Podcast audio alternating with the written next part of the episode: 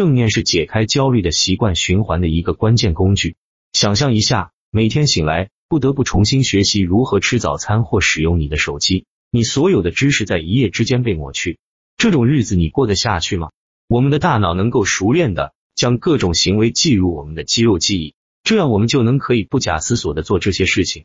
事实上，二零一零年哈佛大学的一项研究发现，我们大约有百分之八十的时间生活在自动驾驶状态。虽然这可能是有用的，但它也意味着我们失去了对自己思维过程的认识。这意味着我们不能中断破坏性的习惯循环，因为我们甚至不知道它们正在发生。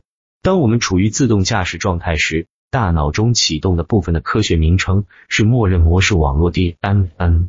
每当我们做白日梦或担心时，大脑的这一部分就会被激活。当我们进行坚持不懈的思考，或有强迫性的、令人不安的想法时，它也会开启。更具体的说，这些事情会激活 DM 的一个枢纽，称为后扣带皮层 PCC。当人们渴望得到他们所沉迷的东西时，PCC 同样被激活。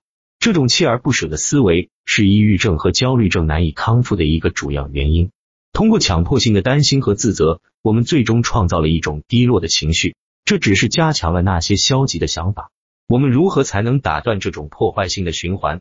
最好的方法之一是减少花在自动驾驶上的时间，时刻觉知到我们的想法的做法被称为正念。与流行的看法相反，正念并不是要清空我们的思想，成为禅宗大师，它只是关于学习意识到我们头脑中的东西。作者和他的团队做了一个实验。他们测试了定期冥想和正念训练是否影响人们的大脑。核磁共振扫描显示，有经验的冥想者的 DMN 活性要低得多。然后他们又做了一个实验，看看正念训练是否能帮助人们戒烟。果然，它减少了 PCC 的活性，而 PCC 是为强迫性和成瘾性想法提供动力的大脑中的枢纽。正念训练将是中断你自己的习惯循环的一个关键工具，并解开你的焦虑。下一个摘要将探讨如何将其付诸实践。